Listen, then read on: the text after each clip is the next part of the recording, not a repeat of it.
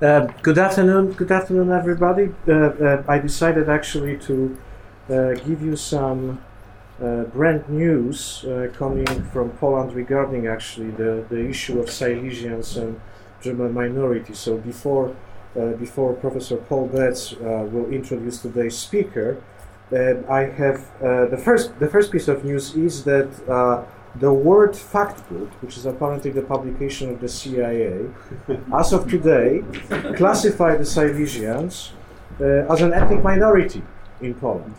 So in a way, this is actually a, a, a, a huge kudos, I think, for them, because this is what the what the movement for the autonomy of Silesia has been consistently uh, campaigning for. Another news, which is somehow more gruesome, actually considers the case of um, Dieter Przewdzing, uh, who is a mayor of a small Silesian town of Zdzieszowice. Uh, I believe that this is in the in the Opole region, but I'm not really sure about this. Who was apparently whose body was apparently found in his garage today in this morning. There was apparently the case of a gruesome murder. And uh, Bernard Gaida, who is the chair of the Union of German Associations in Poland, made a public appeal to the Polish government to put close monitoring uh, for the investigation um, into the crime, which obviously caused a whole barrage of comments regarding the German minority as well as Silesians um, in Polish in Polish mass media. Okay, fine. Okay, very good. It's my great pleasure to uh, chair this seminar tonight in the program on modern Poland here at Oxford. I am Paul Betts. I'm a specialist in 20th century Germany. Um, we have two speakers tonight. Uh, I'll go ahead and start by introducing our main speaker. We also then have a commentator. First uh, is Jim Bjork. He's one of the leading Polish historians uh, in the UK. He's senior lecturer in the history department at King's College in London, where he's been working uh, since 2005. He's taught at a range of other American universities before arriving in the UK, including uh, Notre Dame, Rice, and Colgate, and has held postdoctoral fellowships at Georgetown and uh, Cornell universities. He's the author of an award winning book, I'm, I'm, sure many of you know of it um, Neither German nor Pole Catholicism and National, National Indifference in a Central European Borderland. That was published by University of Michigan in 2008. And his current research is on the kind of local, national, and transnational uh, dimensions of Catholicism after the Second World war. So, and you see the, the title of this talk today. And we're in a lucky situation in which we then have um, uh, Dr. Hugo Service, who's a departmental lecturer uh, here at Oxford. Um, before he joined the faculty in 2012, he was a postdoctoral fellowship at uh, British Academy in Cambridge. Uh, just last summer, he published his first book um, entitled Germans to Poles Communism, Nationalism, and Ethnic Cleansing After the Second World War, which is a study of the population transfers and cultural transformations uh, in Poland's uh, western territories. And he himself is now working on a project on Upper Silesia during and after the Second World War. So we'll go ahead and uh, turn over to Jim then for about 45 minutes, and then Hugo then will respond in 15 minutes or so after that, and we'll open up for uh, general discussion. Okay, Jim, please. Okay. Well, thanks very much, Paul, for the kind introduction. Um, and many thanks to Mikołaj Kunicki and, and to Paul Betts for your hospitality today, very kind invitation to come to speak to you today. Um, and also uh, thanks to the Hugo Service for agreeing to do the commentary. Um, as Paul indicated, it will be a especially well-informed commentary since a lot of Hugo's own work has involved Upper Silesia. When the details of the Polish census of 2011 were released in 2012, they were not, for the most part, stuff of newspaper headlines, but there was at least one result that was truly attention grabbing, um, certainly in Poland, but also in at least some more discerning circles in the English speaking world. A total of 847,000 people had declared themselves to be ethno nationally Silesian, more than four times the number who had declared Silesian nationality in the previous census in 2002. Many of those who, identif- who had identified as Silesian had declared this as a second nationality alongside Polish, um, in a few cases alongside German as well. But even the smaller number of Polish citizens who had declared Silesian as their sole ethno national identification, uh, about 376,000, even that figure was double the count of Silesians from nine years earlier. Already Poland's largest self declared national minority in 2002, Silesians now made up a hefty majority of all of those identifying with an ethnicity other than Polish. This was certainly not a change that was driven by migration or differential birth rates. Indeed, Silesians were much more likely to be emigrating from than immigrating to Poland. Instead, this was clearly the result of changes in people's subjective identification.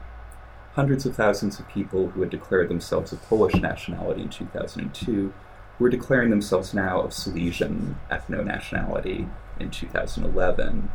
And a slight drop between the two censuses in the number of self declared Germans, from about 152,000 to 148,000, suggests that there was also likely at least a very small number of Polish citizens who had shifted from a primarily German ethno national identification to a primarily Silesian identification. This striking shift in formal ethno national affiliation both reflected and has further spurred the efforts of activists to cultivate a Silesian cultural awakening and to achieve Silesian political autonomy. Uh, the Union of People of Silesian Nationality, the Związek Ludności Narodowości which was founded in 1996, um, had engaged in a very long legal campaign uh, through Poland and eventually through Polish and eventually European courts to gain official recognition of Silesian as a nationality. Um, and apparently at least had a breakthrough with the CIA very recently. Mm-hmm. Um, and a separate but related political party, the Movement for Silesian Autonomy, the Ruch Autonomii Śląska, founded in 1990, um, had something of a, a, breakthrough electoral result in the most recent regional elections in Silesia in 2010, winning 8.5% of the total vote in the province of the Województwo of Silesia, up from 4.3% in the previous regional elections. Um, and so the movement, uh, the autonomy movement, went on to join the coalition government and the regional parliament as a, junior partner to Civic Platform, the, the leading party in Poland's current overall governing coalition. Um, the, the, autonomy movement um, recently, last spring, uh, left the coalition.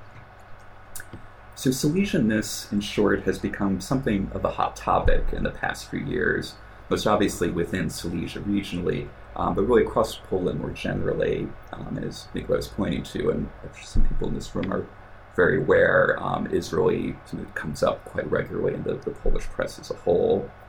Leading Polish politicians and cultural figures have been weighing in on the phenomenon, um, on whether Silesian self assertion represents a threat to Polish national identity, perhaps even to the integrity of the Polish state, or instead represents a, a welcome and overdue manifestation of Poland's internal cultural diversity. Now, my talk today is only going to be touching tangentially on these more forward looking policy questions, um, which are central to these current day debates. Um, should Silesia gain further administrative autonomy? Should Silesia gain outright independence um, on the model of the, the current Scottish bid for independence? Um, to what extent should Silesian language and culture be cultivated as something distinct from Polish language and culture?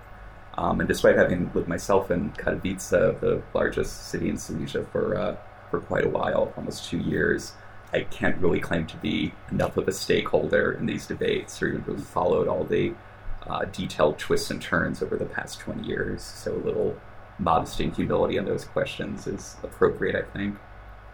But what my talk will be focusing on instead is the question of what these recent, quite dramatic changes in ethno national identification mean um, I want to start briefly by discussing two approaches to this question, um, each familiar but also very different, and neither of which I would argue really quite get at the heart of what has been involved in this case when people have shifted from one national category to another. Now, according to the first approach, which might be described as a kind of cultural realist approach, the nationality and especially the ethnicity of any given person should be able should be derivable from observable characteristics, with language often seen as the, the, the pivotal characteristic. Um, ethno-national identification is then a matter of a- accurate categorization, first and foremost, something one can get right or one can get wrong. Now, those sympathetic to Silesian nationhood often invoke um, this kind of understanding in arguing that the particular Slavic speech prevalent in Upper Silesia um, which is most generally described as a form of Polish, of the Warszawańska, or the Silesian dialect, implicitly of Polish, that that speech is in fact a distinctive language or ethnolect, or a, a set of related ethnolects. Um, and Tomasz Kamusella, um, a historian, a broadly social scientist, very multidisciplinary, uh, who teaches up north at St. Andrews, um, has written most systematically in describing Ślązak as a distinctive language um, prevalent across formerly Prussian Upper Silesia, and he's identified somewhat distinct but related um, ethnolects of Ślązak in the southeast and Morawiec in the southwest. Um, just part of this kind of initial general orientation for those of you not up on in Silesian, the sort of light green area in the south. Is at this point. Uh, cold. This is the region we'll be, uh, be focusing on today. And um, this is, and again, I think both in terms of the coding here as well as the shading gets at these kind of ongoing debates about exactly where to draw the line and how thick a line between forms of Polish um, and Silesian. Um, in this particular chart, does kind of separate out Silesian from uh, what are more firmly described as kind of dialects of uh, Greater Lesser Polish or Mazovian, um, but also a certain kind of continuum of, of Slavic uh, linguistic practice, um, dating to the, the Czech and Slovak lands as well. Um, it's worth noting, this you might, um, as anyone's thrown by the, uh, the shift here, I'll quickly be talking more about Upper Silesia, um, which for most intents and purposes is really a synonym for Silesian. Um, it might seem an odd slippage, but especially since the Second World War, it is related to the fact you see the light green areas there are areas that were really largely repopulated wholesale after the war. Um, and so lower Silesian as kind of ongoing ethnic category simply lapses at that point. I think it's, it's fair to say. Um, so there is in this um, again, somewhat confusing slippage between Silesian and Upper Silesian is basically referring to exactly the same people.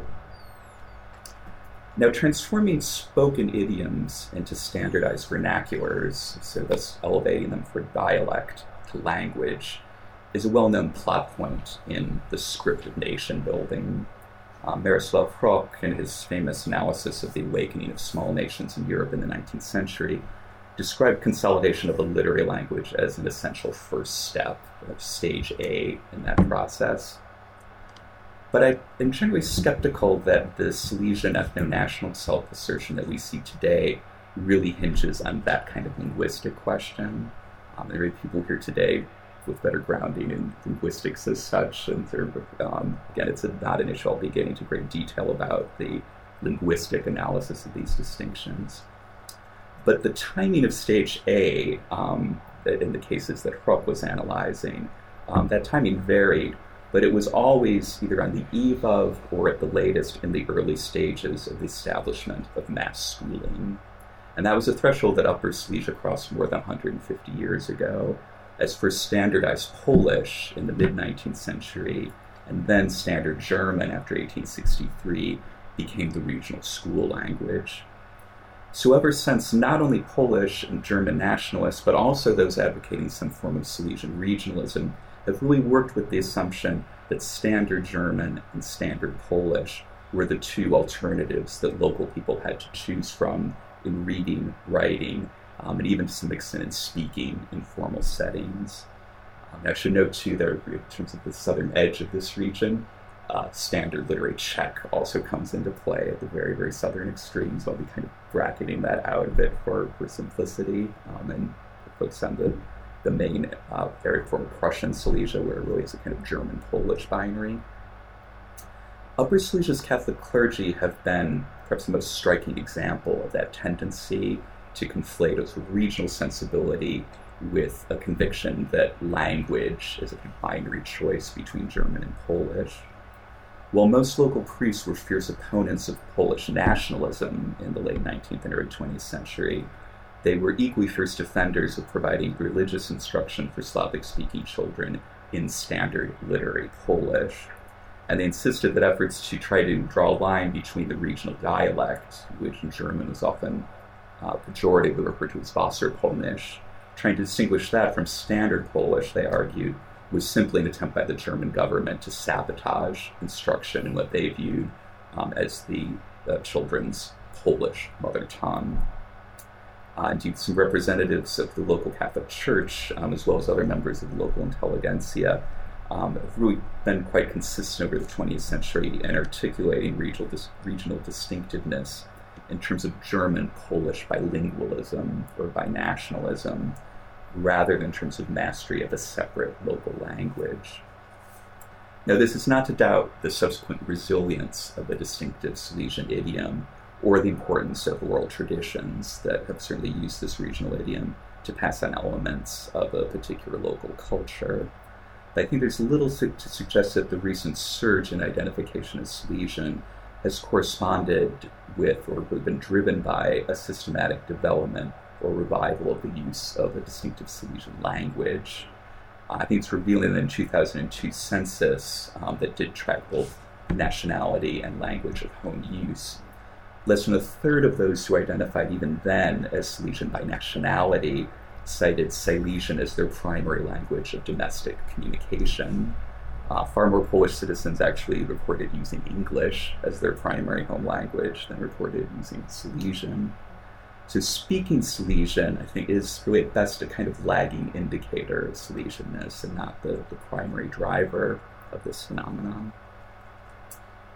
Now, second understanding of this recent striking shift in ethno-national identification could be described as a kind of interest-based approach. Rather than reflecting um, a kind of underlying immersion in Silesian language and culture, the adoption of a Silesian self identity is seen here as a matter of pragmatic civic identification with fellow current day residents of a region who all share certain uh, desiderata and certain grievances, primarily economic. The common portrayal of Silesia as a region of enormous mineral wealth um, that is, has been exploited by a rapacious center, so earlier Berlin, more recently Warsaw, would seem to support that kind of a view. Um, it's a, this theme of economic exploitation by outsiders has a very long history in Silesian regional rhetoric, dating back at least to the language of Upper Silesian autonomous following the First World War. We'll be talking about a little bit more in a moment. And it's certainly reflected in the language of the current movement for Silesian autonomy today. But looking closely at patterns of Silesian self identification, I think cast doubt on the centrality of this kind of discourse. The notion of Silesia as a uniquely wealth generating region um, rests on a what today is a bit dated um, equation of economic productivity with heavy industrial production. So wealth is primarily coming from coal mining, um, which did work for quite a long time into the late 20th century, but a little less so now. Um, but that kind of thinking would really imply that the entire industrial conurbation at the heart of the current um, province of Województwo Silesia should feel the same kind of sense of economic grievance. But in fact, um, actually, next set of maps here, um, in the eastern part of that conurbation, that's known as the, the region, the, the Basin, there's really been vanishingly little either Silesian ethno-national identification or electoral support for the movement for Silesian autonomy. Um, just to explain this group, this is a map of um, the two part of this. On the left of the counties in which more than 10% of the population declared um, of nationality or ethno-nationality other than Polish. Uh, as you can see, there's several concentrations here. The largest is of, uh, uh, of Silesians in the green area to the um, southwest. As we'll hopefully compare as we move from map to map, it's an extraordinary um, recapitulation of the old Prussian district of, of almost precisely um, and doesn't correspond to any boundaries that have existed since then time, but it leaps out again um, in this map. So very sharp boundary you see particularly um, across the current Województwo um, areas in the east. Um, this is a map of electoral results showing, uh, with dark areas showing higher levels of support for this movement for Silesian autonomy. And again, you see a very, very sharp line at the old pre First World War Russian German frontier. Um, these areas of the Dąbrowa Basin, it's in kind of economic terms, it's an integrated heavy industrial center. You sort of take a tram across the whole um, region, but in, in, terms of these kind of identifications, a very, very sharp, locally very, very well known hard boundary.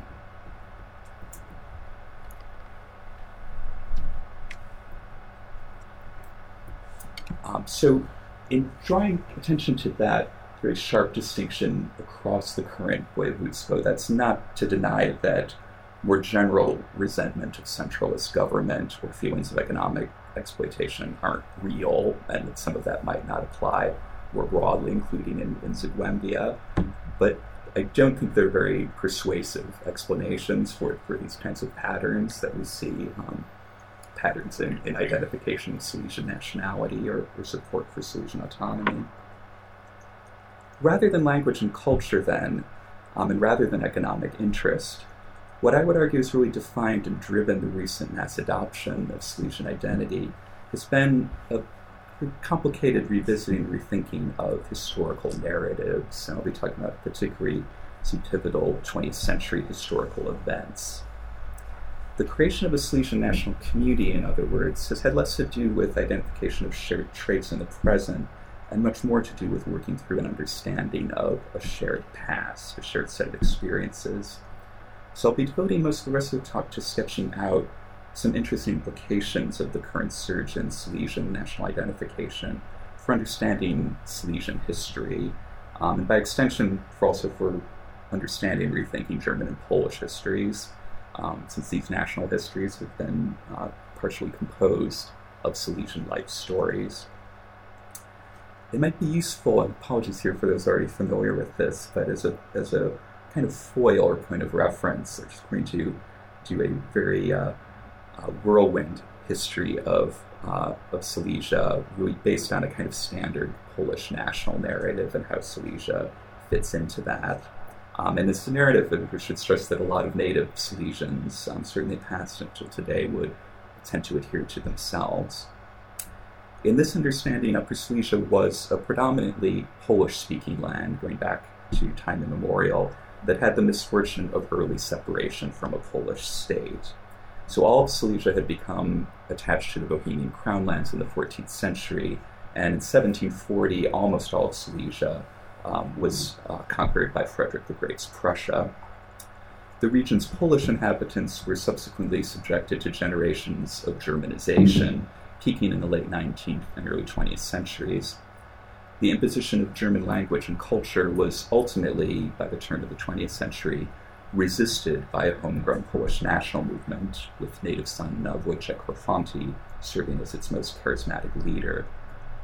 But it was only with Germany's defeat at the end of the First World War that Upper Silesians were given a real opportunity to end this forced attachment to Germany and join their Polish homeland. Due to a variety of factors, uh, pressure from landlords in rural areas, the impact of non resident voters, British perfidy, um, a frontier plebiscite in 1921 did not go quite as planned, did not go as favorably to Poland as had been hoped. Um, only about 40% of the electorate opted for Poland, whereas language statistics would suggest that something more like 60% uh, should have. But after decades of Germanization, this might still be seen as, as a fairly impressive result. In any case, uh, Polish majorities in. We'll to this map here, helpful for reference. Polish majorities in the eastern part of the region led to about half of Upper Silesia being awarded to Poland, so the kind of bright, light green areas in the east there. In the interwar period, revisionist pressures from first Weimar and then Nazi Germany complicated the integration of eastern Upper Silesia into the new Polish state, while the continuation of Germanizing trends in the western part of Upper Silesia further eroded Polish national identification and even the everyday use of the Polish language. The Nazi invasion of Poland in 1939 brought all of Upper Silesia back under German rule, ushering in another, even more extreme campaign of Germanization. residents were required to sign up for the Deutsche Volksliste, uh, the German nationality list or ethnic racial list, a registry set up to sort people into appropriate racial categorizations. And this resulted in the vast majority of the population being categorized as Volksdeutsche, or racial Germans. At the end of the war, Soviet and Polish forces moving into the region initially viewed Upper Silesians simply as Germans, um, and many were arrested, deported, or placed in labor camps. Only over subsequent months did the Polish government set up mechanisms for the rehabilitation or verification of Poles who had been classified as German against their will. And despite these belated attempts to reintegrate Upper Silesians into Poland, residual discrimination and dissatisfaction with life in communist Poland led many Upper Silesians to seek to emigrate with hundreds of thousands leaving the region from the 1950s through to the 1980s. So that's the basic narrative that one can find in mainstream Polish accounts of Upper Silesian history. And obviously, there are differences between various narratives, um, say between official histories from the communist era versus those of emigre historians. But those differences tend to be fairly minor and marginal, um, really mostly pivoting on differing evaluations of particular individuals or particular parties acting on behalf of Poland. The common main theme running through these narratives, and one that's particularly pronounced in discussion of the late modern era, the 20th century, is Upper Silesians' lack of agency Inhabitants of the region are assumed to have had Polish national characteristics, interests, and sentiments that they were unable to express through word or action. And apparently, German characteristics, interests, and sentiments were in turn understood to have been fundamentally unreal, to have been the result of top down coercion. So, how would a more Silesian national understanding of Silesian history differ from this kind of account? Um, how, in other words, would someone switching from a more Polish to more Silesian self identification come to view his or her history differently? It's perhaps easier to see some fundamental, fundamental elements of this historical narrative that would not need to change dramatically, um, in particular the central theme of lack of agency. Just as the theme of suppressed Polishness had dominated Polish national narratives of Upper Silesian history, at least through the First World War, suppressed Silesianness could now define the region's history, at least up to the fall of the communist regime. Coercive top down Polonization was now coupled with coercive top down Germanization as forces that shaped Upper Silesian history while obscuring the true identities and interests of Upper Silesians. But the limitations of this kind of approach will, I think, be, be apparent um, it tends toward an Upper Silesian history in which Upper Silesians are either silent or are only able to recite scripts written by others while they were wearing the ill fitting costumes of Germans or Poles. Looking more closely at what were arguably the two most dramatic and traumatic moments in Upper Silesian history, um, will I hope further illuminate this interesting dilemma.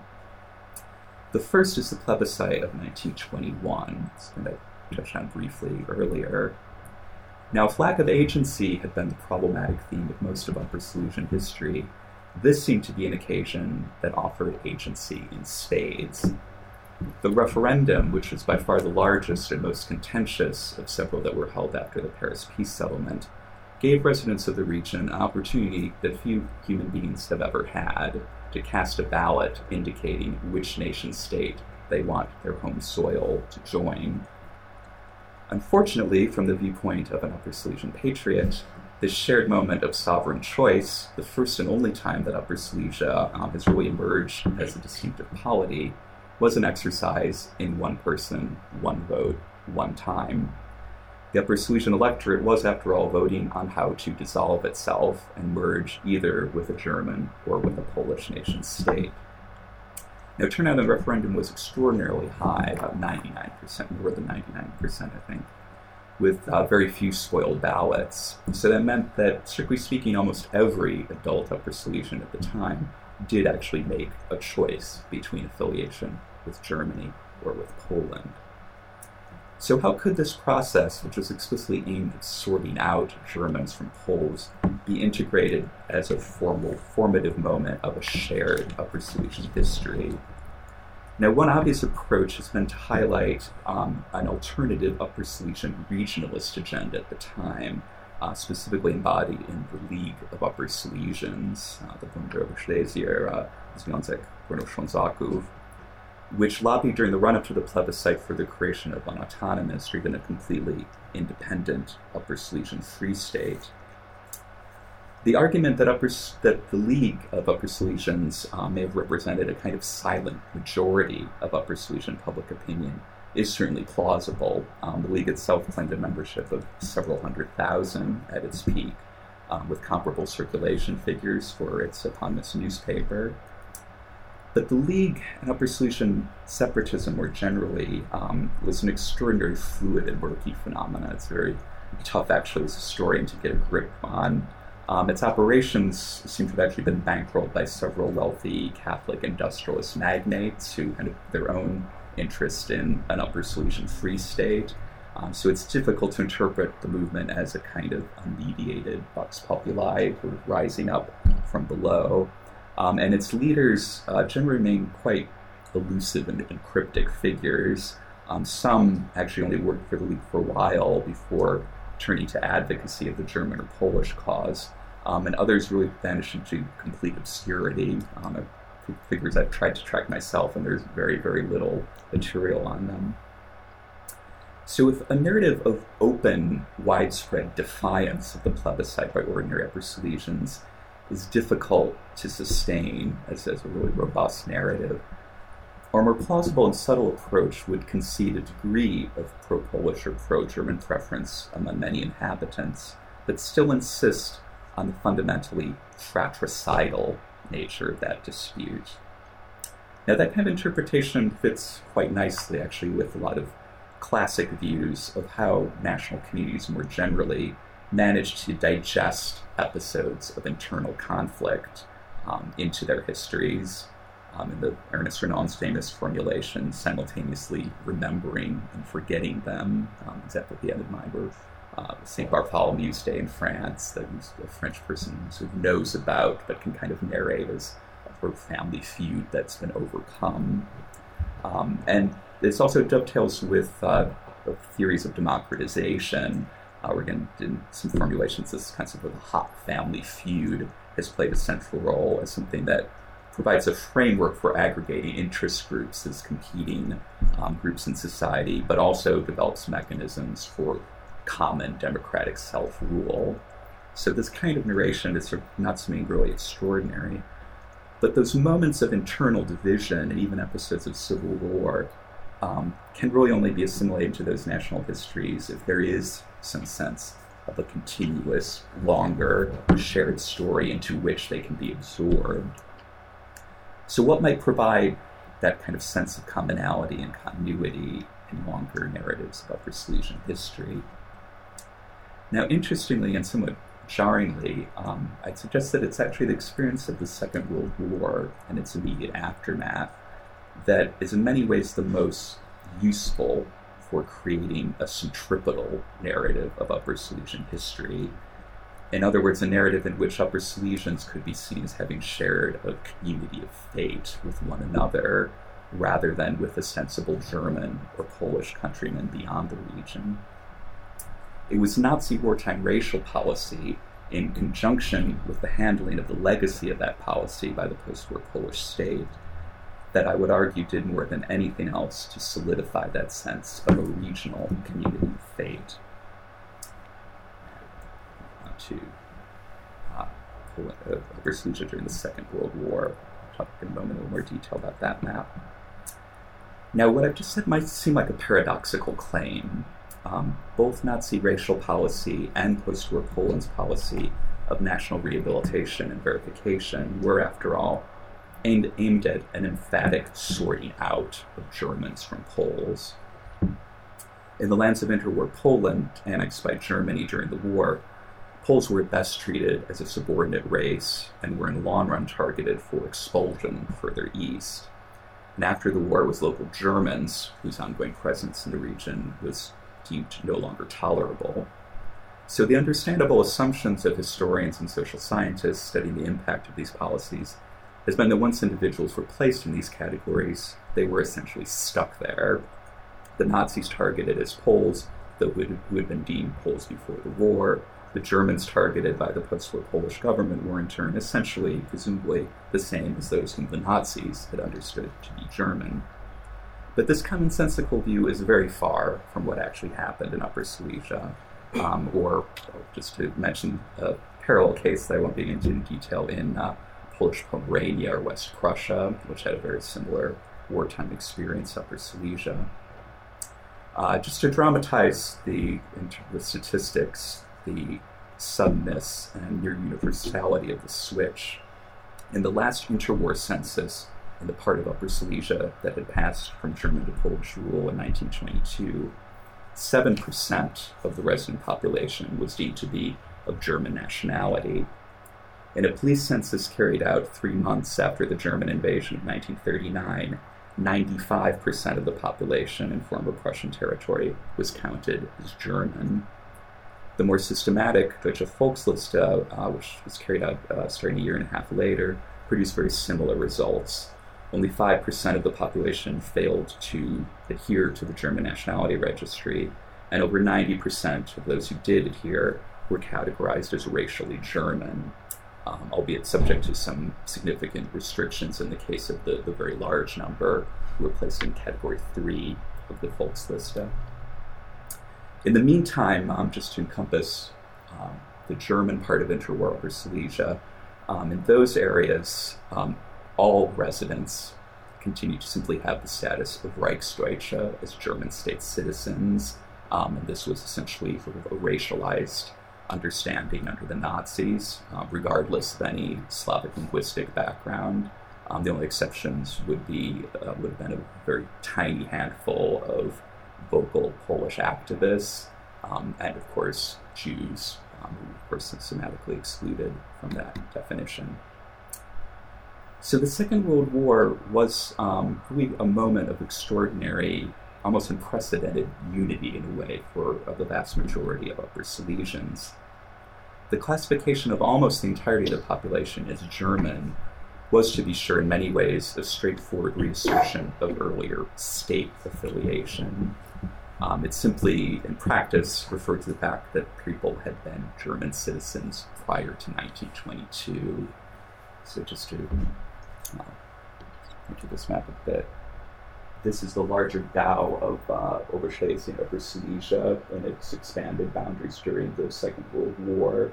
But in terms of the way the Volksliste worked, again, these old boundaries, the same ones you saw earlier, where the uh, pre-war, pre-First World War boundary of Prussia had been, it's within those boundaries that basically the entire population is deemed racially German. You move across that frontier, German uh, racial policy was completely flipped, and uh, especially to the east of that line, hardly anyone was placed on the German nationality list. Um, in the south, in the former Austrian areas, it's a bit more of a mixed picture, a bit closer to the, the Prussian side, um, but not quite as systematic of a blanket reclassification of the population.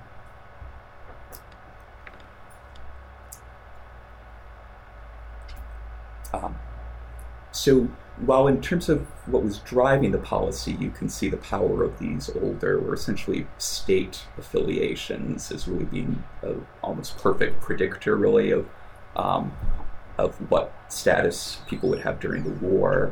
Um, Nazi policy officially and quite dramatically reconfigured this kind of civic or state status into a racial classification. So gone, at least officially, was the understanding that had previous, previously prevailed during the era of Prussian rule that most residents of the region were from a Polish or Slavic speaking background, or essentially understanding that they were ethnically Polish in some way. Now, it's easy to mock this official Nazi insistence that Upper Silesians were almost all of German descent. Um, German government reports from the period are replete with complaints about how both local Reichsdeutsche in the western part of Silesia and Volksdeutsche in the east were routinely using Polish in daily life. Um, very, very common theme. But observing that these ostensible Germans were not really German is in many ways missing the point.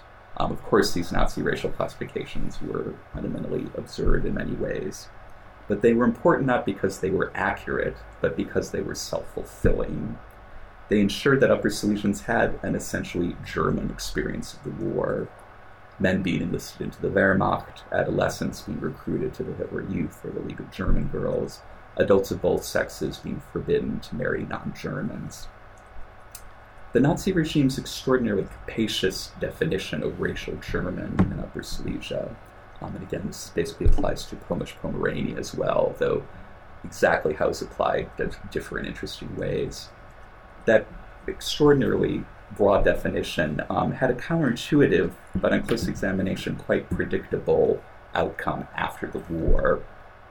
The wartime German status of almost every ongoing inhabitant of the region made it extraordinarily difficult for the post war Polish government to sort out real Germans after the war. Now, there was, to be sure, a kind of rough and ready process of self selection, as a minority of residents with little or no connection to local Slavic language or culture, um, as well as those involved in the most notorious institutions of the Nazi regime, such as the SS or higher ranking Nazi officials, those that's minority duly fled to the west, um, either in the uh, ahead of the advance of the Soviet army um, or with uh, at the cusp of that advance.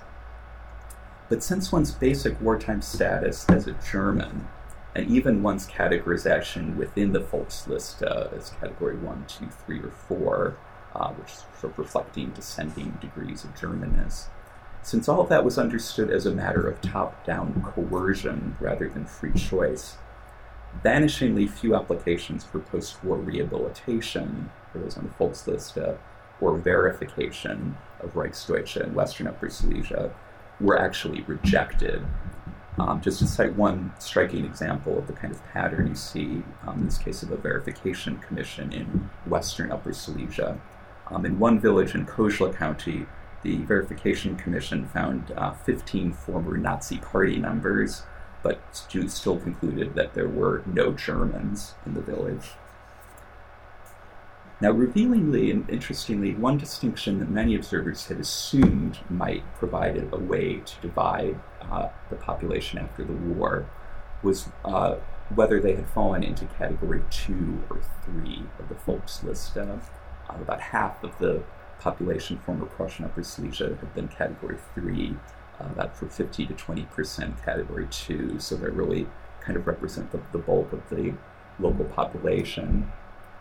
Um, now, during the occupation, uh, there was a kind of um, intuitive sense among a lot of the local residents that this really would be decisive after the war. Um, in part, it was just kind of visually cued by the fact that Category 1 and 2 Volksdeutsche had a different color identity card than Category 3 Volksdeutsche. So the saying that became quite ubiquitous during the war was uh, Eins, zwei, uciekaj, drei, vier, bleiben hier. Um, so 1, 2, run away, 3, 4, um, can stay. Um, and so, again, a very understandable kind of intuition and right after the war, um, this did seem to be borne out by the fact that those in Category 2 were initially required to seek individual rehabilitation by a court, while those in Category 3 were granted blanket administrative re- re- uh, rehabilitation en masse.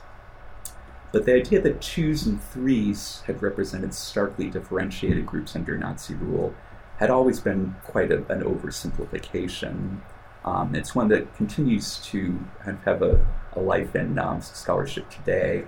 Um, I hate to pick on a, as excellent a scholar as Mark Mazower, but um, his book uh, Hitler's Empire, um, he actually states that, that threes um, were forbidden to marry Germans. in other words, they were effectively viewed by the authorities as Poles in terms of the racial policing of their marriage pool. Um, in fact, exactly the opposite was the case. Um, category threes were forbidden to marry Poles and could only marry Germans. Um, and this policy both reflected and had the uh, tendency to reinforce a pattern that was observable on the ground um, during the war and at its end. One post war commentator estimated that every Upper Silesian in Category 2 had an average of four close blood relatives in Category 3. Um, and the fact that most Category 3, or most, sorry, most Category 2 Volksdeutsche were embedded in families and neighborhoods that were predominantly in Category 3 seems to have contributed to this very lenient attitude toward Category 2s in practice and once the rehabilitation process ran its, its course. Uh, so, as I mentioned before, the petitions for rehabilitation of Category 2 Volksdeutsche that were decided in the first year after the war, only a handful resulted in rejection. And from the summer of 1946, the legal distinction between Categories 2 and 3 was abolished altogether. So, moving into the late 1940s, again, despite the devilish complexities and quick twists and turns of both wartime Nazi racial policy and post war Polish rehabilitation and verification policy, these policies had cumulatively produced a very large, very distinctive, and fairly well defined community of fate. Uh, roughly 2 million people who had spent the war as Germans and were reclassified as Poles after the war's end. Um, it's precisely those who had gone through this specific sequence of rapid and radical Germanization, followed by rapid and radical Polonization, who constituted the clear potential recruitment pool of ethno-national Silesians. So how then can these shared experiences be narrated into a kind of history or story of a Silesian nation? Um, and again, how would this really be different from the way it could be woven into narratives of German or Polish history? Um, my sense is those answers still remain far from clear. Among some self identified Silesians, um, one can find attempts to try to reclaim pride in wartime experiences um, in ways that seem quite difficult actually distinguish from German nationalism or even in some cases kind of outright neo Nazism. Um, it's easy to find some places like this on some Silesian oriented websites in the comments page, as one tends to find on lots of comment pages. Um, uh, it's so the, but comments in that kind of vein that are sort of straightforwardly celebrating service in the Wehrmacht and other defining wartime experiences, I think can charitably be put to the side as, as marginal, um, the exception rather than the rule among this very large group of people who have shifted toward Silesian self identification. The more common approach has really been to disavow, to continue to disavow any voluntary participation in the Nazi regime, citing the coercive nature of Silesians' enlistment into the Volksgemeinschaft. Now, this, of course, is only in many ways a modest variation on what became the more or less official post war Polish understanding of the wartime classification of Silesians as Germans. Once again, lack of agency is really the central theme here whether people's real submerged identity was understood to have been Polish or Silesian. Categorization as German was a fiction imposed from above. Um, and many people in this room will also recognize this as an example of a very familiar kind of debate in post war Europe. Um, to what extent is a group's ostensible general status as victims of Nazism exempted from scrutiny as possible perpetrators? Um, and these kind of debates have raged around the working class, women, Austrians, Alsatians, um, more recently Poles in general, and a plethora of other demographic groups. Um, and when, while one can still certainly find those who would take uh, an absolutist position that membership in a particular category must be seen as automatically exculpatory, I think it's fair to say that most scholars have sort of generally come to agree that this kind of exoneration by taxonomy um, is really an unhelpful way of dealing with responsibility for the past. Um, and that would apply to Silesians as much as to any other group.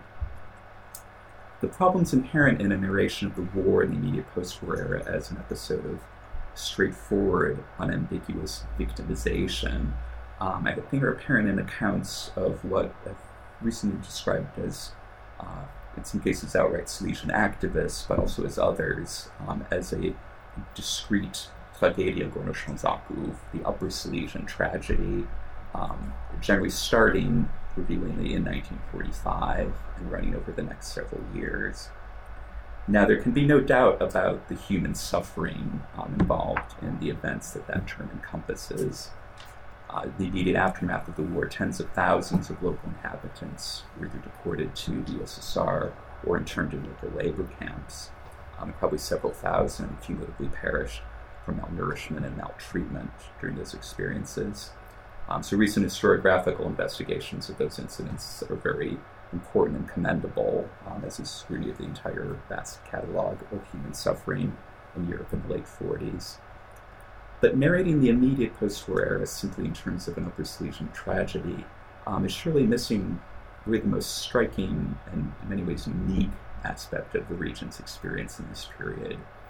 Upper Silesian's demographic persistence um, in what was otherwise an era of massive demographic rupture across the German Slavic frontier of Central Europe.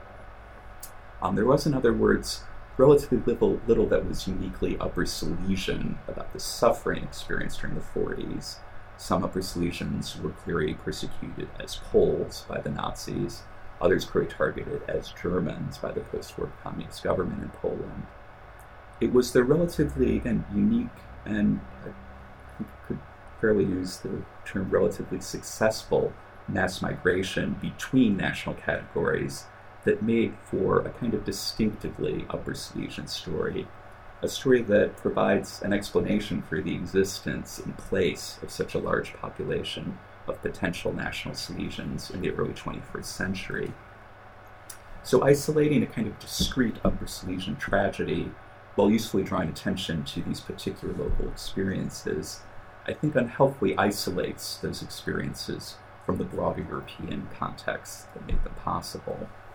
Um, and is sometimes also, unfortunately, lent itself to a, a, misleading notion that victimization of Upper Silesians was due to the machinations of a foreign Bolshevik occupation. Um, unfortunately, in some iterations, uh, swinging to a sort of Judeo-Bolshevik portrayal of this occupation. I think one only needs to look at the parallel experiences of France in dealing with its own former Germans in Alsace, the, the trial in the early 1950s, to see that addressing this kind of legacy was inevitably going to be a divisive and wrenching one, um, as those with vastly different wartime experiences were now being asked to live together as co nationals. The tendency of Silesian national narratives of the war to insist on absolute victimization, um, of course, re- recalls some familiar characteristics of Polish national narratives of the war. But there's also a striking difference. Um, Polish narratives of the same period hinge on stories of active resistance, not just passive victimization, and so provided some satisfying sense of collective agency uh, for residents of Silesia trying to engage in that narrative, this was admittedly a kind of proxy agency, since only a small minority of Silesians were, um, were actively participating in the Polish resistance. But if Silesians were essentially Poles, then the entire broader history of the Polish wartime resistance could be described as their history too. Narration of the war in terms of a narrow Silesian history, by contrast, would seem to preclude this kind of proxy heroism. Um, so, what could or should take its place? Um, where would one find Silesian actors rather than just Silesian victors in what was clearly a very pivotal moment in Silesian history? Uh, one answer, I think, poses a wrenching but probably necessary challenge, accepting that historical agency might involve some degree of historical responsibility and its searches for heroes might just as easily turn up villains, as well as, of course, the entire spectrum of human behavior in between. Um, and this kind of reckoning would parallel and partially overlap with well-known debates in broader the broader Polish public recently about interwar, wartime, and post-war anti-Semitism. Um, I think the most judicious and helpful recent explorations of Silesia's wartime history have refused to bracket that history uh, from Polish history to try to separate it out. Uh, Richard Kaczmarek's recent um, Polacy w Wehrmachcie, uh, Poles in the Wehrmacht, signals this refusal in the title, um, as we're dealing with Silesians, with Pomeranians. as Poles, um, and I think that's that quite right and useful since subsequent Polish history was fundamentally shaped by the decision to recognize millions of wartime Germans as post-war Poles. And while his account is truly sympathetic um, in many respects, he very carefully chronicles all of the constraints faced by those who were compelled to subscribe to the Volksliste. He also recounts stories that show that some Upper Silesians um, could use what little agency they had in quite deplorable ways. Um, so it might be depressing that one of the most memorable individual characters to emerge from his account is Franz uh, Nierychlo, who's the director of the famous Auschwitz Orchestra. Um, he was an inmate of Upper Silesian origin who was actually allowed to leave the camp toward the end of the war to join the German army. Um, and it certainly be untenable um, helpful to describe Nierychlo as a kind of typical Upper Silesian but he did certainly represent a very real possibility of what individuals might do with the liminal national position in which Upper Silesians found themselves. Um, now, trying to digest these kind of difficult stories into a Silesian national history might seem a tall order. Um, in practice, after all, don't people identify with a collective story to gain inspiration, to find role models, rather than to painfully grapple with unmasterable pasts? Um, but I think that kind of pessimistic assessment ignores an interesting comparison or example just to the southwest of Silesia, uh, the Czech lands. Uh, most people in this room will probably be familiar to varying degrees with a distinctive Czech sensibility in dealing with difficult and traumatic events. Um, the kind of absurdist, ironic spirit of the good soldier Schweik, um, and the kind of approach you see particularly in portrayals of the Second World War, such as in uh, Jiří Menzel's films. I recently watched Trains from quite a while ago, and I of did King of England more recently. Um, are also from uh, Divided We Fall. These accounts necessarily center on anti-heroes rather than heroes, and embrace a kind of dark humor that seems like it should be wildly inappropriate for the subject matter, and yet somehow seems to work and ring true. Um, and one does see some elements of the sensibility in uh, Upper Silesian literature about the war, including um, Horst Bienek's Gleiwitz trilogy of author writing in, in German uh, about the late 1930s through the war. Um, just to cite one anecdote in that vein, um, describes a character named Mazurek um, deliberating on when he should put uh, a, a, sheet out as a kind of white flag at the end of the war, um, noting that he would be struck by the Nazis if he put it out too early, or might be shot by the Soviets if he put it out too late. Um, he laments that he, he, really wasn't good with this kind of timing decision, um, since he had actually decided to join the German Communist Party in 1933. Um, and that kind of black humor in accounts of Upper Silesian experience of the war, I, I suspect, um, is quite pervasive of the oral tradition, though it's quite rare, I think, in terms of literary trails, at least in Poland. The more common approach of the local intelligentsia has been to frame the paradoxes of Upper Silesian history in more earnest, often fairly mystical terms. Um, that's no doubt related to the fact that the region's spokespeople have been disproportionately drawn from the Roman Catholic clergy. Um, so figures like um, Erich Przywara, um, a Jesuit theologian was born in Katowice, um, have talked about Upper Silesian's internal contradictions generating a kind of mission, um, as he put it, a mission to become the material out of which Europeans are made. Um, and again, many in this room might note the kind of similarity and sensibility with classic Polish messianism, um, so the idea of misfortune being processed into a redemptive mission. Um, so the Silesian variant seemed, seemed to amount to a kind of for your hybridity and ours kind of solidarity of, of, of borderland peoples. Um, but yeah, it'll be interesting in the future to see if this starts being translated into more kind of Czech idiom of irony and self-deprecation. So just to conclude, um, again, appropriate with a priest, since again they've played a disproportionate role as kind of spokespeople for Upper Silesia. Uh, Father Jan Kapica, um, a priest and political and social activist who worked in Upper Silesia in the early 20th century, once asked the rhetorical question what is an Upper Silesian? Is he a German, a Pole, a Prussian, simply an Upper Silesian, or simply a Catholic, or perhaps just an abstract human being? I think the question nicely captures the appeal of Upper Silesian history for historians such as myself, with no particular personal or institutional link to the region. In spilling impudently across the national categories that usually shape and constrain scholarly inquiries, Upper Silesian lives force us to constantly shift our frames of reference, asking new questions, making new comparisons, new connections. At the time that Kapica was writing, and through most of the 20th century, the clear danger was this stimulating array of partially overlapping categories would be swamped by a stark choice between absorption into a German or absorption into a Polish national narrative. The recent assertion of an Upper Silesian ethnic national identification and the application of that sensibility to the past may prove helpful in overcoming this binary framework. But it also has the potential to do the opposite. Um, in other words, to answer Kapica's question with the blunt tautology that an Upper Silesian is, of course, an Upper Silesian. Enough said, end of story. Um, and that answer is both rather dull, and I hope, uh, as I hope I persuasively suggest in this talk, ultimately quite misleading. The experiences and the stories of Upper Silesians are really too rich, too interesting, and too important to be fully contained by any national history of Germany, of Poland, or of Upper Silesia. Thank you.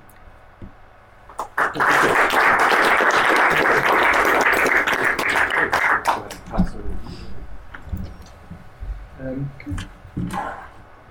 yeah, uh, well, uh, just firstly, I'd like to say thanks very much for a very interesting uh, and fairly complex uh, but very rich paper.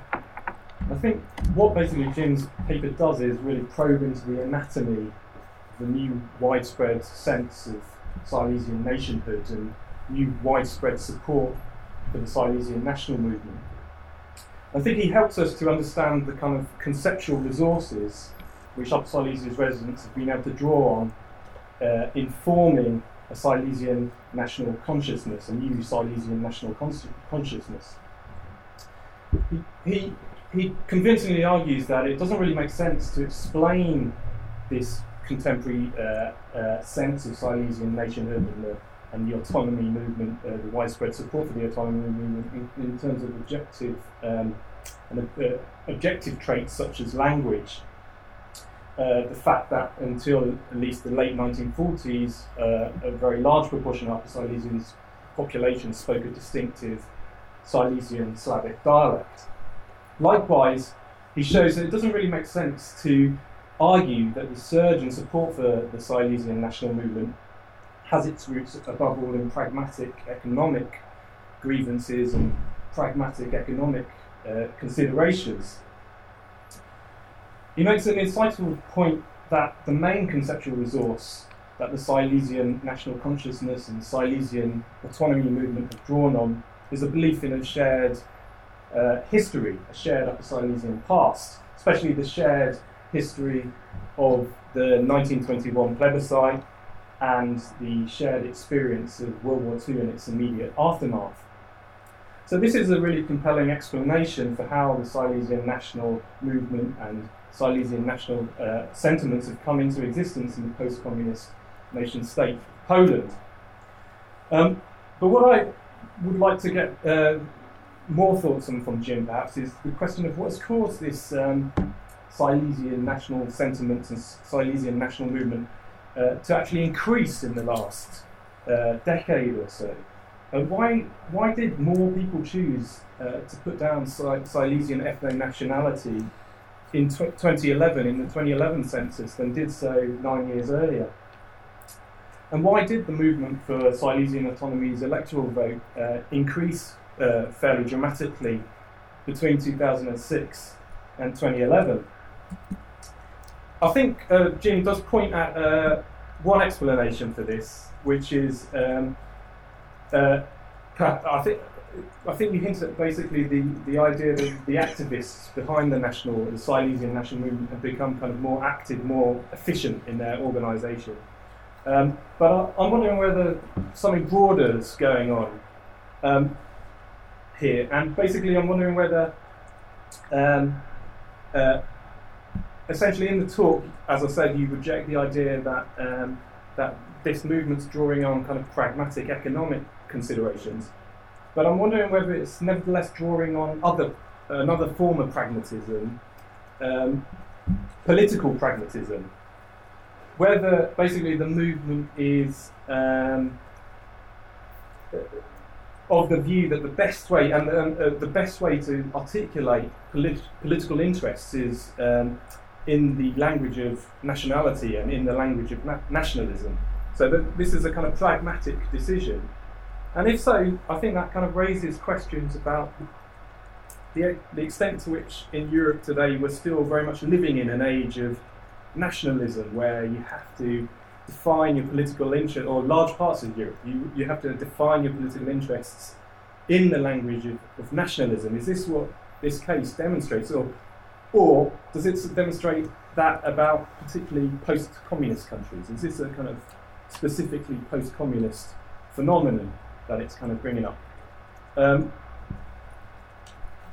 another kind of possible explanation behind the kind of the growing uh, prominence of the Silesian national uh, uh, consciousness and Silesian national movement perhaps is um, I'm wondering whether uh, there's been an impact of uh, Poland's entry into the European Union in 2004, the fact that that kind of breaks down uh, traditional or, or long long term nation nation state boundaries and kind of opens up space for uh, this kind of regionalist nationalism. So is that is that part perhaps part of the kind of the, the, the, growing support for this uh, Silesian nationhood uh, consciousness, um, uh, or, or or are there other, other factors? Uh, I don't know. Um, another interesting part of uh, Jim's paper is is the fact that um, as he as he said at the start uh, the 2011 in the 2011 census, you've got uh, hundreds of thousands of people in Upper Silesia declaring both uh, uh, Silesian ethnic nationality and Polish ethnic nationality. That's how I understood it. I mean, what do they? How do they understand? What, in, what in your view uh, is the explanation for this? How, how are they actually understanding their national identity? I mean, do they really think that they belong to two distinct nations, and that kind of collapses the, the, the concept of, of, of, nationhood as we know it, if they do. Um, or are they actually not really saying that they're members of a, nation, a Silesian nation, and they're actually viewing that as a subgroup of the Polish nation? I mean, it, it's confusing, and I kind of think, well, they're given the option of Silesian nationality, uh, on a census doesn't necessarily mean that they think of themselves as ethno-nationally Silesian. I don't really know what the explanation is, uh, mm-hmm. but uh, yeah, it'd be interesting to get your thoughts on that. Mm-hmm. Um, and yeah, I, another thought that this um, the paper provoked is um, uh, about the kind of relationship between this site this this relatively new Silesian national movement and also um, the German minority movement in Upper Silesia that we, we heard mentioned that at the start. Um, what is the relationship between the two? They, uh, is there is there well the German minority movement basically emerged earlier, as I understand it, so it's kind of already emerged in Upper Silesia in the late 80s as things started to uh, move towards collapse of communism, and uh, and then there was already like strong political support for the German minority movement in Upper Silesia from the start of the 19, or relatively strong uh, support from the start of the 1990s. They, they already had representatives in, in the national parliament, the Sejm, uh, from, uh, from, from the start of the 1990s. So, are there kind of common should we review these as two separate things, the German minority movement and the Silesian national movement? Or are they kind of part of the same thing? uh, why did one emerge earlier than the other, uh, that kind of thing. Um, but this kind of brings me to kind of uh, an important essay about um, Upper Silesia from the early post-war period by the sociologist Stanisław Ossowski, who went to Upper Silesia at the end of the Second World War, right at the end of the Second World War, in summer 1945, uh, uh, and felt that he observed two different ways in which Upper Silesians distinguished themselves from the new Polish settlers who were arriving into Upper Silesia in that period and the Polish authorities.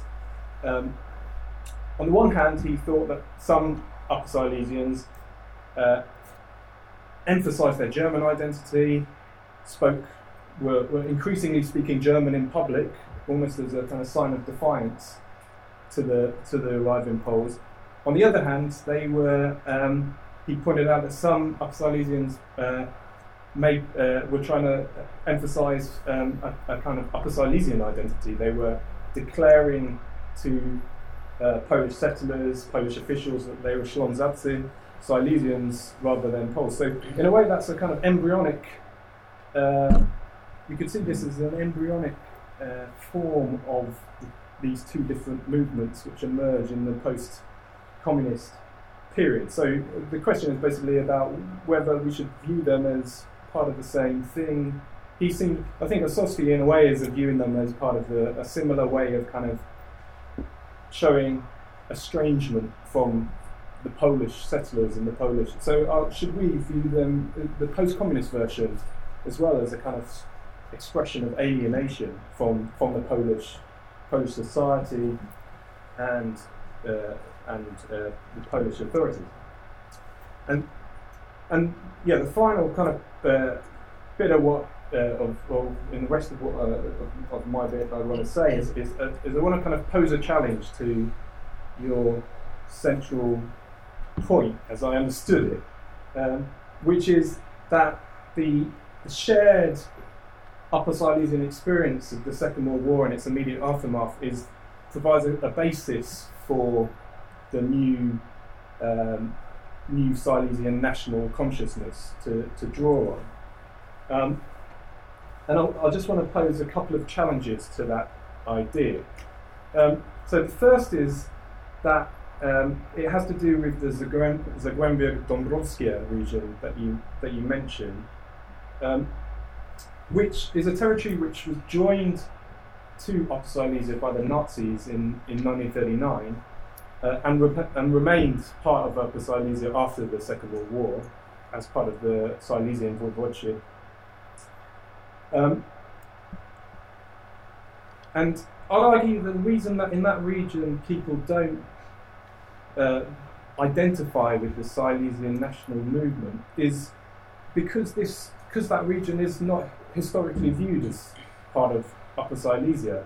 That it was only um, that it was part of the Russian partition uh, during the 19th and early 20th centuries. It wasn't part of the Prussian uh, of Prussia, and uh, and that uh, and that view, and, and so so we can't really kind of say that um, a shared World War II experience is enough, or is a big part. It's an argument against saying that there's a shared World War II or even early post-war period as the as a crucial element of the new Silesian national idea, because Dombro- the Dąbrowa uh, Basin was part of Upper Silesia in the World War II and early post-war period. So you, you see the point I'm making. Um, and then. Um, um, yeah, okay, the second point is about, um, I would argue uh, that actually um, the two halves of Upper Silesia, the half which joined Poland um, in 1922 and stayed in Poland in the interwar period, and the half which was part of Germany in the interwar period, that they actually had quite divergent experiences of the Second World War and the early post-war period. So that kind of also, so, which I've just described, but that also kind of goes against the idea that there's this, this shared experience of World War II and early post-war is is the crucial factor here. I mean, in East, it was only, as you as you say in period, it's only in Eastern Upper Silesia that the, the Deutsche Volksliste is implemented, and the majority of people placed in the Deutsche Volksliste in Eastern Upper Silesia. Eastern Upper Silesia is a part which was part, which became was part of Poland in the interwar period. Um, most of the people um, were placed in Category Three, and that consigned them to um, a, a category which uh, a form of citizenship which did expose them to a greater degree of discrimination, as I understand it, than the Reichsdeutsche of Western Upper Silesia.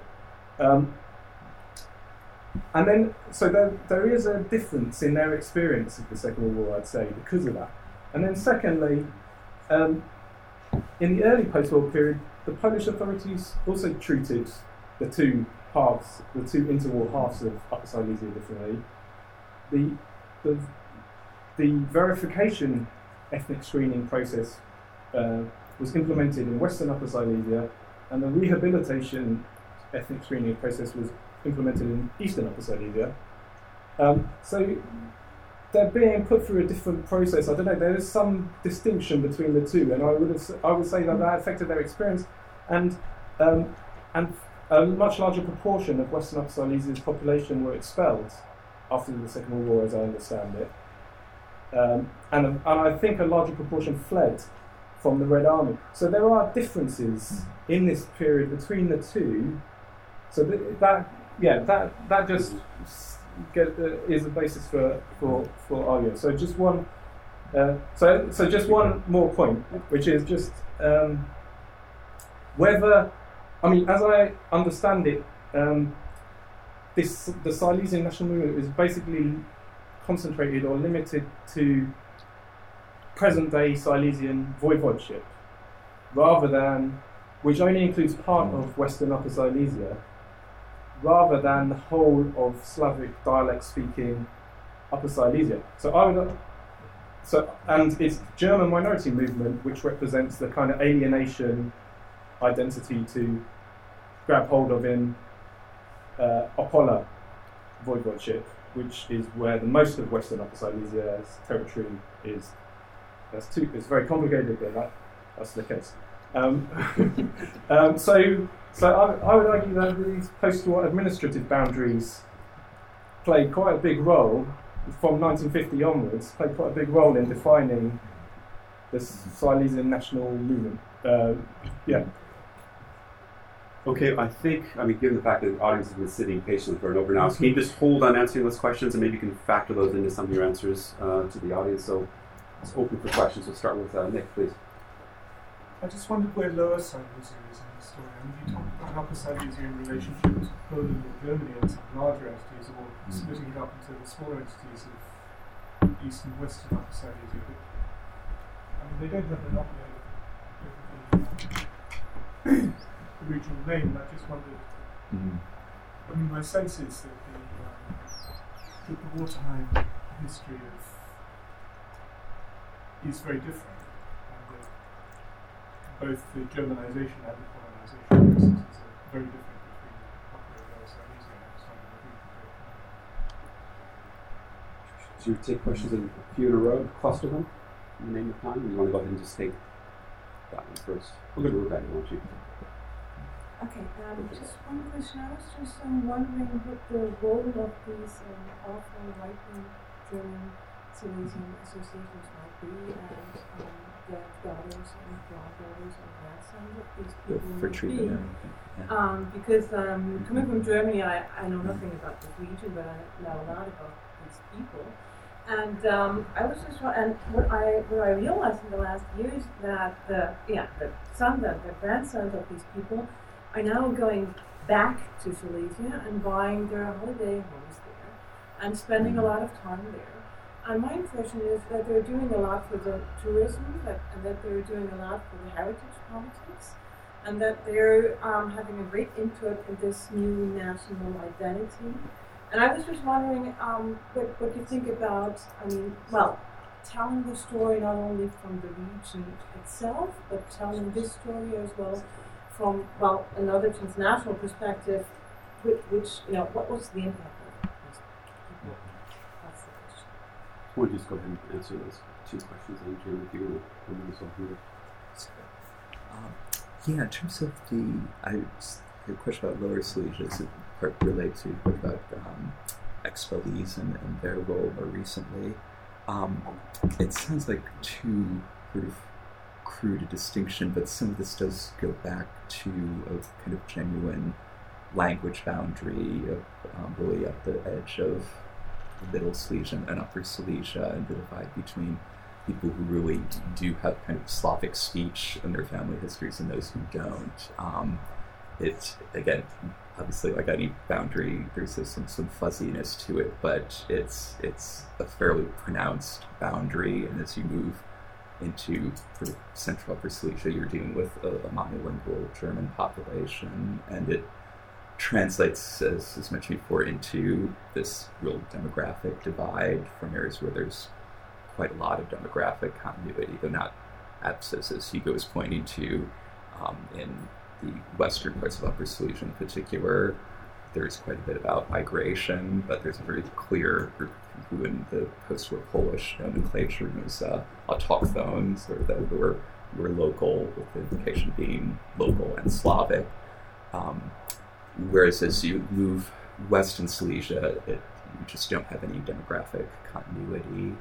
Um, and some of this does is really apparent. It is a, certainly a fuzzier boundary, I think, during the, the Nazi period. Um, as, as mentioning, there is a certain kind of willful denial of any kind of Slavic background of those within the parts of Upper Silesia that remain German during the interwar period.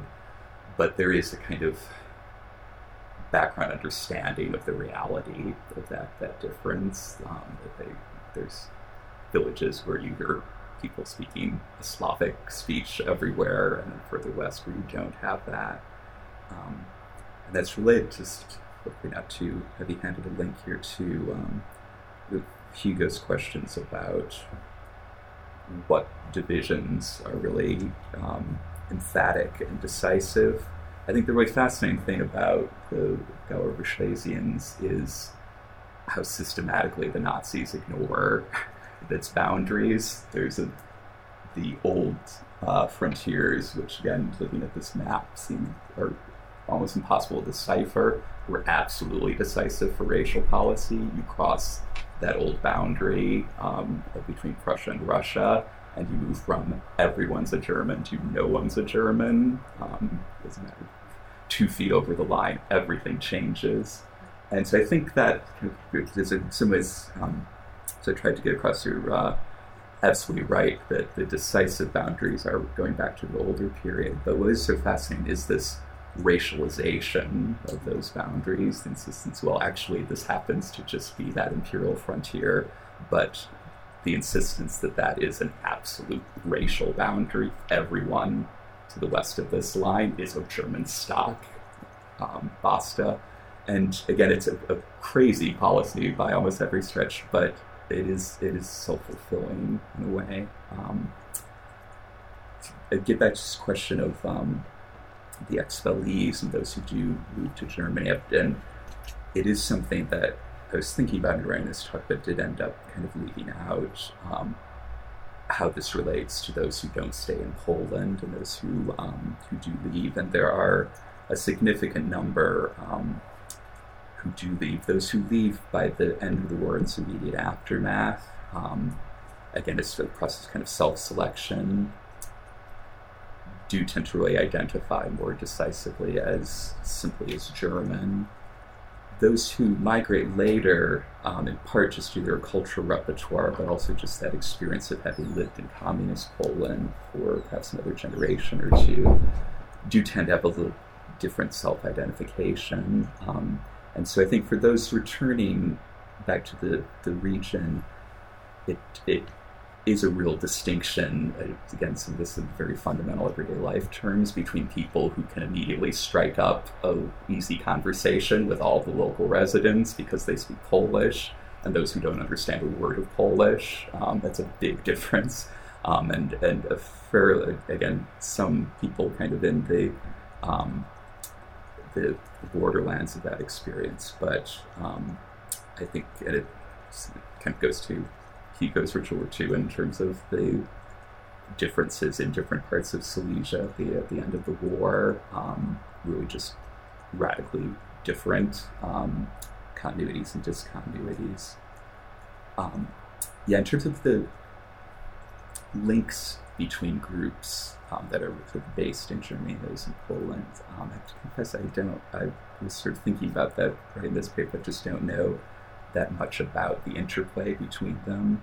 Um, I just doing some web research. I was struck to find out that um, there's apparently a, a movement for a Southern autonomy. That's a chapter not only in the UK but apparently in Norway, of all places. So there is there is an internationalization of this, but the um, the obvious question of how that relates to groups based in, in Germany, um, uh, I, I, don't know as much about. I may just say, I may just add something to this. That um, Herbert Czaja, who is one of the leaders of German expellee organizations and who was really uh, who was really uh, diabolized by the communist propaganda in Poland, particularly in the 1960s. Uh, he lived long enough actually to be awarded uh, a decoration by local Polish officials in the early 1990s. he apparently also actually contributed some donation to a local uh, to a local budget, but I don't think that this is this is uh, uh, that, that that essentially proves anything. Please, what's your name, sir? What's your name?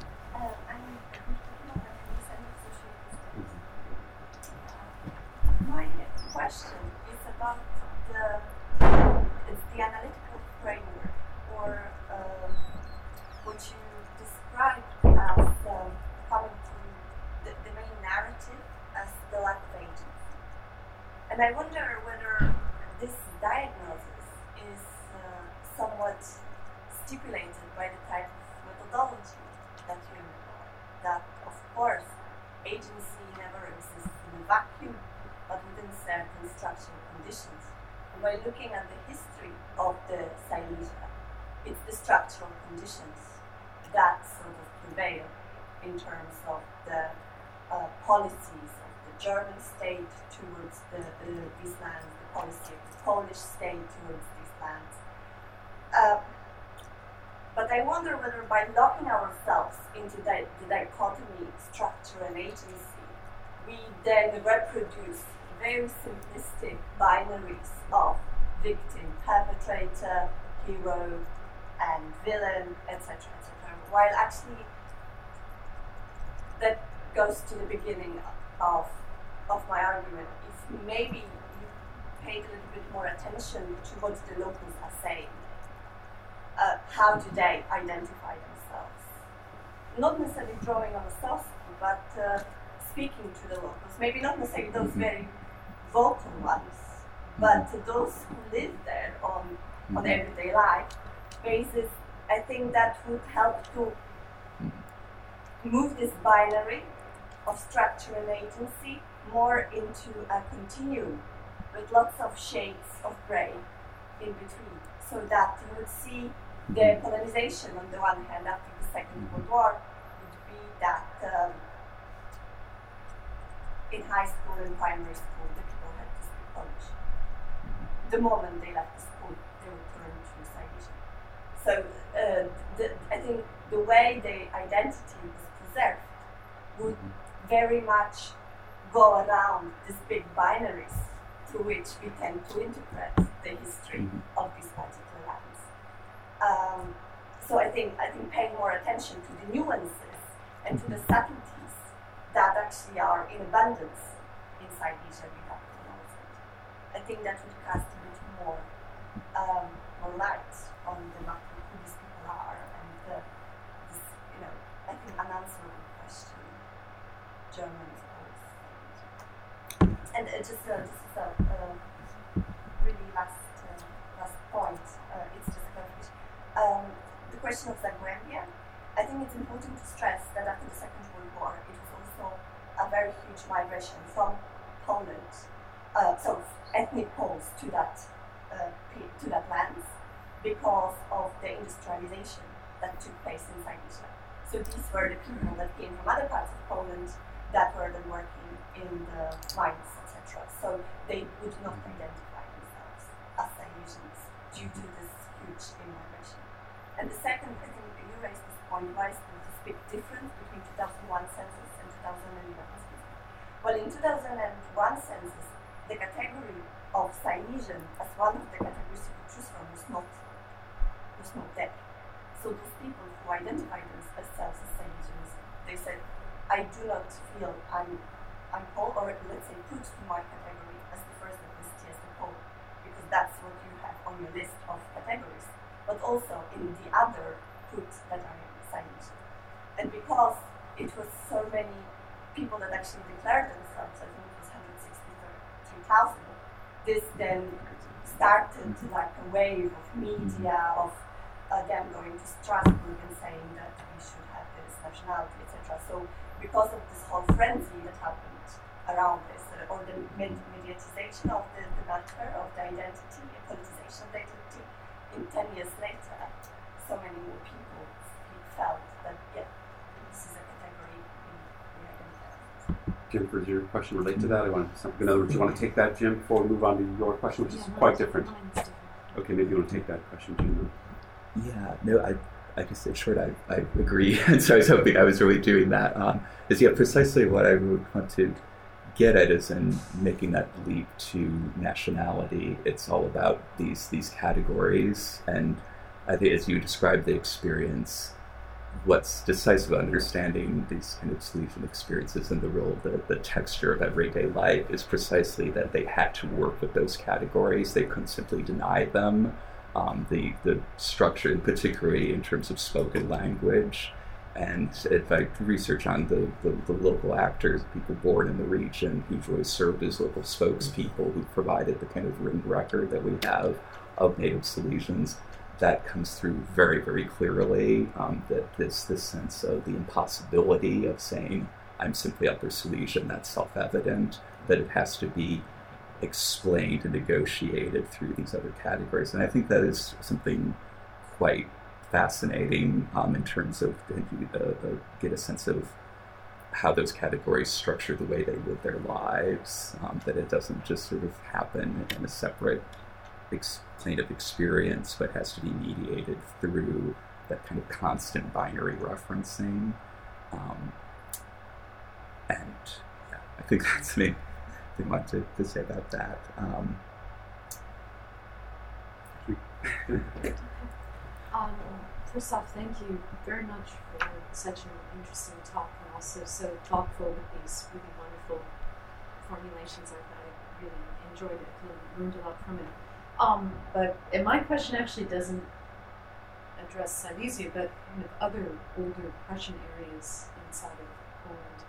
Um, for example, East Prussia, or um, where I know that landscapes are being recovered. There's conservation of buildings and kind of all the stories that adhere to them. It's kind of heritage movement without the people. So, just thinking about you know this Silesian example, but other sort of how it might be similar, or different to other older Prussian areas where, where East Prussia. I know about this landscape and historical conservation, but the people are missing, and the Masurians seem to be submerged again. I know very little about this. This is a genuine question to you. Um, and another area that I was thinking about was Breslau. There's a whole using its own name, it's strange name, a whole uh, real recent publication of Breslau that really recovers its Jewish past.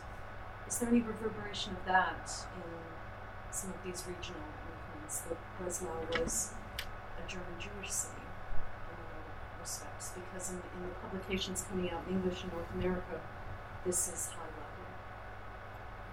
Yeah, and it's a really interesting comparison between um, these areas where there is a significant amount of demographic continuity. Um, that's an important point in terms of the mix of countries and discontinuities. There's also a lot of, of in migration, so it is a, um, across the region of people with kind of long-term family past in the area, um, as well as in migrants, but how that compares to scenarios where there is complete demographic rupture and particular efforts to kind of go back and, mm.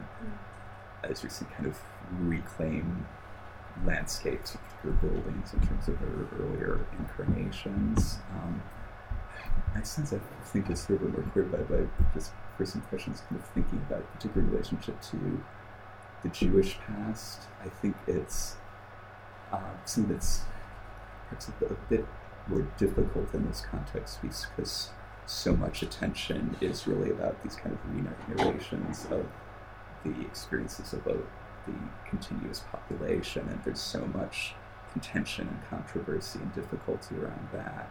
It is my sense of the sites of former synagogues um, when Katowice was living. It is there's just no um, action on the on that front that I could see. I'm sure some there's, um, but I think it compared to areas where there is a more emphatic sense of rupture, and I think kind of a sensitivity to categorical absence, I think can bring in both kind of absence from the German expulsions, but also the different kind of absence from um, the elimination of Jewish communities.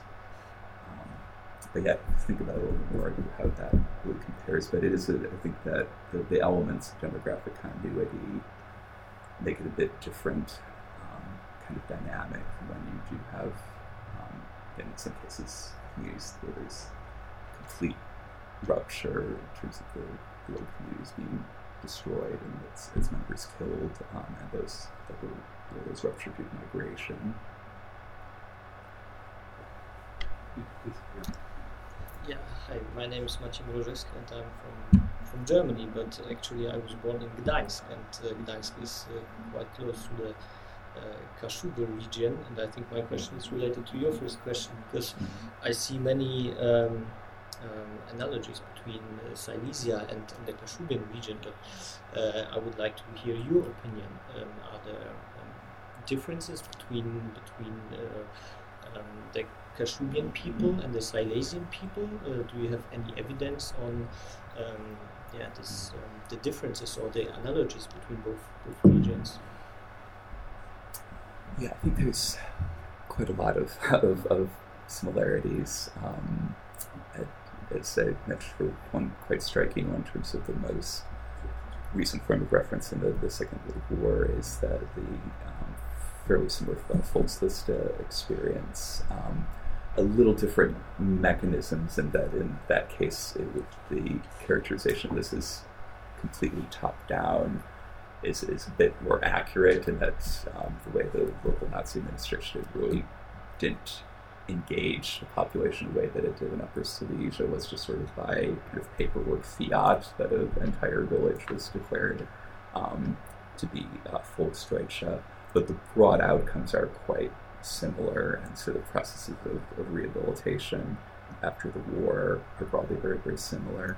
Um, the earlier histories as well, and one thing that I brought in at the end and sort of here and there um, but it's much more the focus of my earlier work is on the particular role of, of um, everyday Catholic religious practice, and it is a common theme in both Silesia and, uh, Kashubia of um, carving that out as a kind of marker of local identity, of, of, uh, of religious observance as being um, the defining regional characteristic. Um, similar to, though, I, again, I really um, defer defer to others with more knowledge of the, the linguistic subtleties too, but the, the basic um, to the, the first slide of a, um, a dialect or ethnolect that's similar to Polish but are really distinct from it, I think is, is also broadly quite quite comparable. Um, again, it's not sure in terms of the current day associational or organizational context. I think there's certainly a sense of having the same general cause among Kashubian or Silesian activists, but I, don't, I didn't know a lot of detail about the kind of specific um, interactions that they've had. It is classified as a separate language because essentially when you go to the when you go to the Gdańsk province, um, most of the places located in, in Kashubia actually have dual names. So it is sort of you know they are the minority. Yeah. You know. And I think it's yeah, it's- Okay, I think we'll just go ahead and cluster the last two questions. Uh, sorry, you two. I don't know. I can't remember who was first, so why don't you in the back start? So, um, my name's Ian Black. Um, my question relates to this the idea of the importance of the Second World War experience in kind of uh, forming this uh, contemporary uh, Silesian identity. Um, I'm wondering whether there's a relationship between that and the kind of uh, memory politics of the last of recent times in Poland, which have kind of really pushed, um, for example, the Warsaw Uprising is, is uh, you know, no more kind of powerfully symbolic of the, the Polish Second World War experience, so especially under, under Kaczynski's kind of establishment of the museum and so on. Um, and whether there's a sense of kind of alienation from that quite kind of Warsaw focused uh, narrative of the war, uh, which kind of is, is contributing to this. Uh, I mean, one, one thing that made me think about it was I, I read some time ago, so I don't remember very well, but an interview with a Silesian writer, uh, Szczepan Twardoch, who actually, um, one of the things that he was kind of outlining as distinct between we Silesians and you Poles, which he, I remember he's kind of using this term, you Poles, um, you have this kind of martyrological kind of attitude the base of your identity, which we don't share, which kind of reminded me about when you spoke about the kind of Czech attitude, which is you know, the kind of opposite attitude to kind of opposite attitude to kind of victimhood narratives as well. So I just wondered if there was sort of negative reaction as a factor. Uh, Stefan Schmidt, formerly a DPhil student here at St. Antony's. Um, just very briefly following on this uh, pragmatic uh, thread, pragmatic explanation also what um, Hugo Service touched upon um, EU membership, I wonder if you've given any thoughts to um, as to whether the um, devolution, the, uh, the administrative reform uh, that started in the late 1990s, that of course was mandated by membership in the EU and was all about local empowerment, and regional empowerment, um, whether that has played any role um, on a kind of a grander s- uh, scale of, of, of empowering uh, local communities, local constituencies, but perhaps also specifically in terms of providing a platform for some of the leaders who emerged in this movement later on.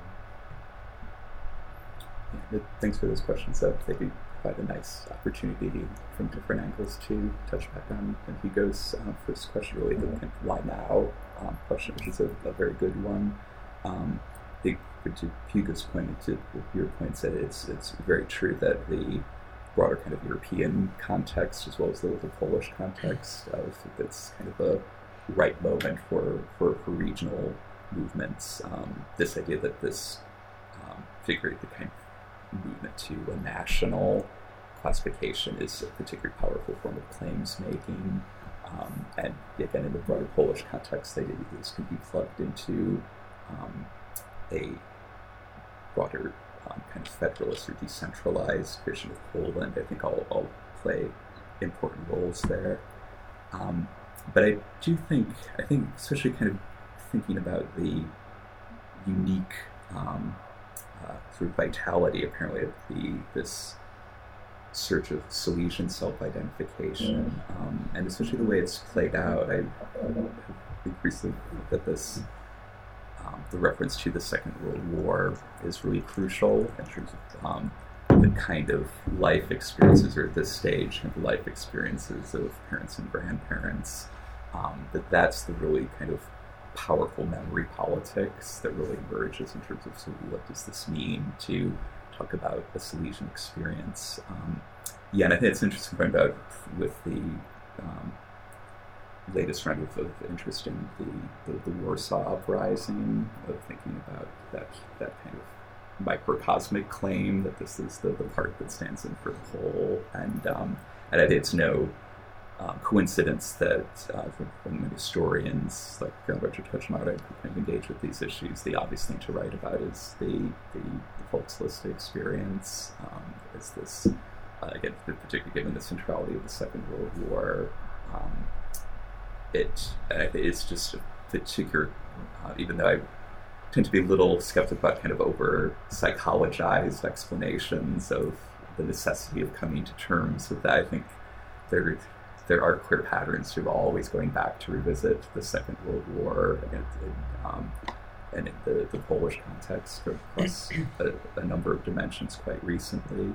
So the fact that there is this incredibly distinctive Polish experience of war that quite literally just couldn't speak its name, I think is, is a very, very important part of um, how, again, the way I frame this, what what's the point of defining yourself as Silesian? What is that bringing to the surface? I think um, that is, is what it involves more than anything. Um, just like to touch briefly a couple other points Hugo mentioned or said that I want to try to do justice to them. Um, in terms of what combined Polish Silesian identities mean, uh, I'm sure the safe answer is that mean all sorts of things, and I'm sure for different people meant very different things.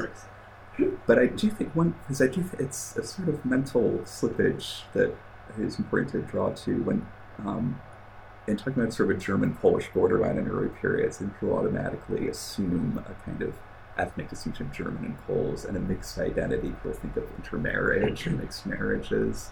Um, and at least for the most part, that's not really what's going on at the turn of the century. They're people who actually are sort of part of the same um, kind of genealogical background, but are kind of jointly going through a cultural transition. I think actually today, at least in some of these cases, what you might be talking in some cases is precisely a kind of mixed marriage, or the children of the people who, on one side, sort of go back within Silesia for generations, um, but other parts of the family, they're, um, and again, gets back to the points of this migration issue, um, that that more kind of grounded sense of ethnicity. That might be one of the things that they're getting at is that it's sort of an ethnically mixed background of some Polish, some Silesian. Um, and then speaking to the German minorities, I think it's quite true, but related to your broader question about what distinctions you have and um, a good kind of counterpoint in the sort of splitting versus my, my lumping of um, these experiences.